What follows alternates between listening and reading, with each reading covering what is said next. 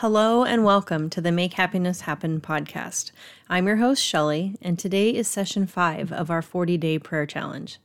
That means that this is our last session together here on the podcast. But it doesn't mean you're done praying. As Pastor Mark says, the whole point of this challenge was not just to pray for 40 days, it was to create a habit of prayer so that we're praying on day 41 and beyond. So grab your book, grab your study guide, and let's dive in. Hi, I'm Shelly Covert, and I have a question for you. Are you tired of putting on a fake smile and pretending you're happy when you're really not? Are you ready to stop chasing happiness and create it instead? This world we live in makes us believe we need something newer or bigger or better to be happy. But guess what? That's not real happiness. I'm going to teach you what I've learned about creating real, authentic happiness. So if you're ready to stop faking it and be happy for real, you're in the right place. This is the Make Happiness Happen podcast.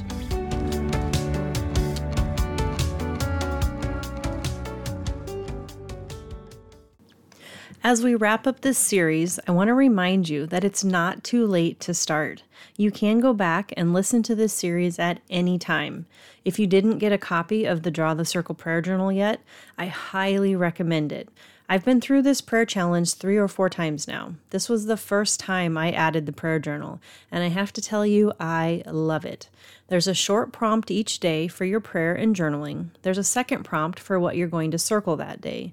These prompts follow the daily reading in the Draw the Circle 40 Day Prayer Challenge book, but they're in a shorter and more concise manner. Each time I've gone through this challenge, I've circled something different in prayer. It's been really neat seeing how God has worked differently in my life each time. If there is someone in your life who is struggling with something or going through a rough patch, I think the prayer journal would make an excellent gift. I've included a link in the show notes to the Draw the Circle Prayer Journal from Mark Batterson and to the Daily Prayer and Gratitude Journal that I've created and published. Both of these are Amazon affiliate links, which just means that at no additional cost to you, I earn a small percentage back on each purchase, and that really helps me support this podcast. So, the theme for this week is the ripple effect. Pastor Mark kicks off this session by talking about the law of unintended consequences. Simply put, this law states that actions have unintended consequences that are beyond our control and beyond our ability to predict.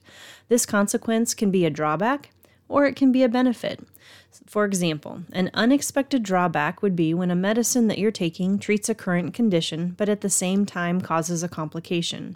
An unexpected benefit would be when a medicine you're taking treats a current condition and also helps prevent another more serious condition.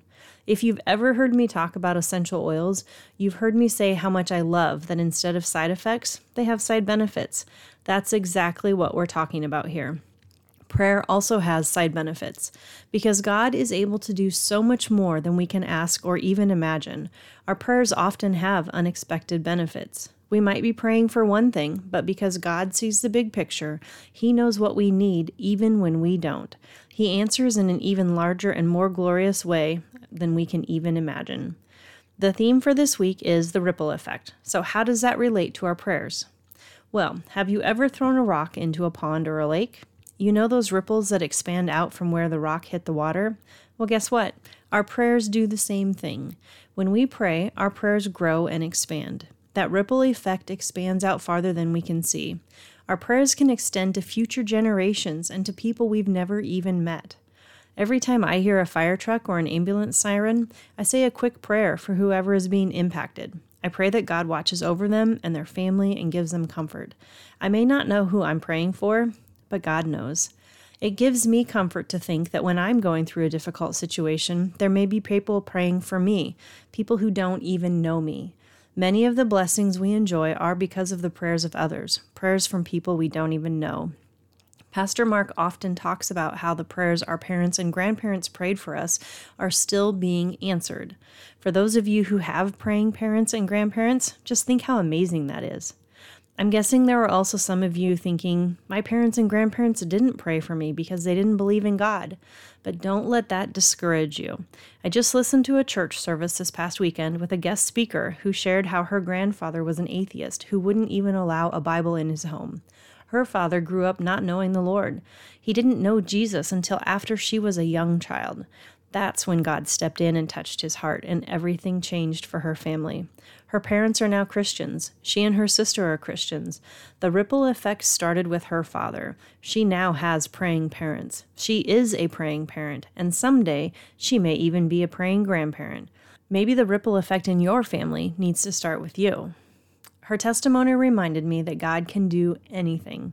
He can take our prayers and multiply them exponentially. He can protect us from anything. He can make things happen. Now, that doesn't mean that He always will answer our prayers with a yes. It doesn't mean we won't have to live with challenges in our lives. Do you remember the episode about the trees in the biosphere and how because there was no wind, they kept falling over? They needed that wind to make them strong. They needed that wind to develop their stress wood. That might be the same for us, that we need the challenge we're going through so we can grow stronger and prepare for whatever the future might bring.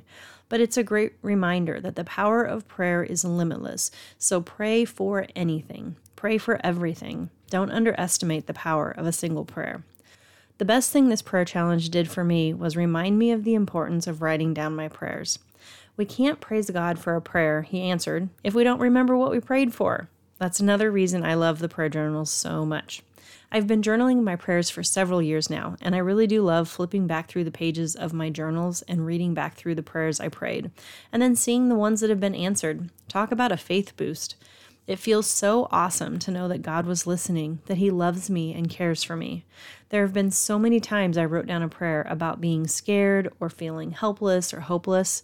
And as I read back through those prayers, I know now how God answered them, and it makes me feel so loved. There are also some prayers I'm still waiting for answers to, but because of all the prayers I see that have been answered, I have faith that God will answer my prayers in a way and in the timing that He sees as best. Some of His answers may be no, but I have faith that in those situations, no is the correct answer. So, the best example of that for me was when I learned of my first husband's affair. I prayed so hard that God would heal our marriage. I was so afraid of being a divorced single mom. I thought the best thing for me was repairing my first marriage.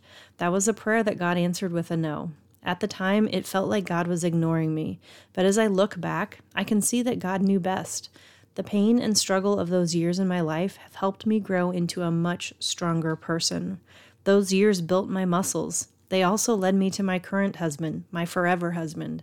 Without those years, I'm not sure I would be here on this podcast talking with you. I'm not sure I would even be praying daily. Because of God answering my prayer with a no, I've grown into the person I am today, and I really do love this person. So, as we wrap up this series, I want to remind you again that the goal of this challenge wasn't to pray for just 40 days. It was to create a habit of prayer so that we're still praying on day 41 and beyond. We're never going to be the perfect parent or the perfect friend or the perfect husband or wife, but we can be the praying parent, the praying friend, the praying husband or wife. If we're willing to do the little things like they are big things, if we're just willing to start praying, then God will do the big things like they are little things. Don't doubt the power of a prayer.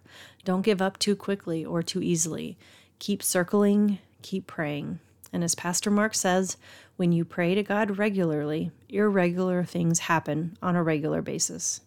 So I hope you've enjoyed this 40 day prayer challenge. I hope you've been able to create the, pa- the habit of daily prayer. I hope you keep praying. That's my prayer for you. And until next time, my friends, choose to be happy and choose to pray. As always, thank you so much for tuning into the Make Happiness Happen podcast. If you enjoyed this episode, make sure you're subscribed wherever you listen to podcasts. And even better, leave a positive review. If you want to dive deeper into the topics and discussions we have here, I would encourage you to head over to makehappinesshappen.com and sign up for my newsletter. It's the best way for us to get to know each other even better. Thank you so much for listening, and I'll see you next time on the Make Happiness Happen podcast.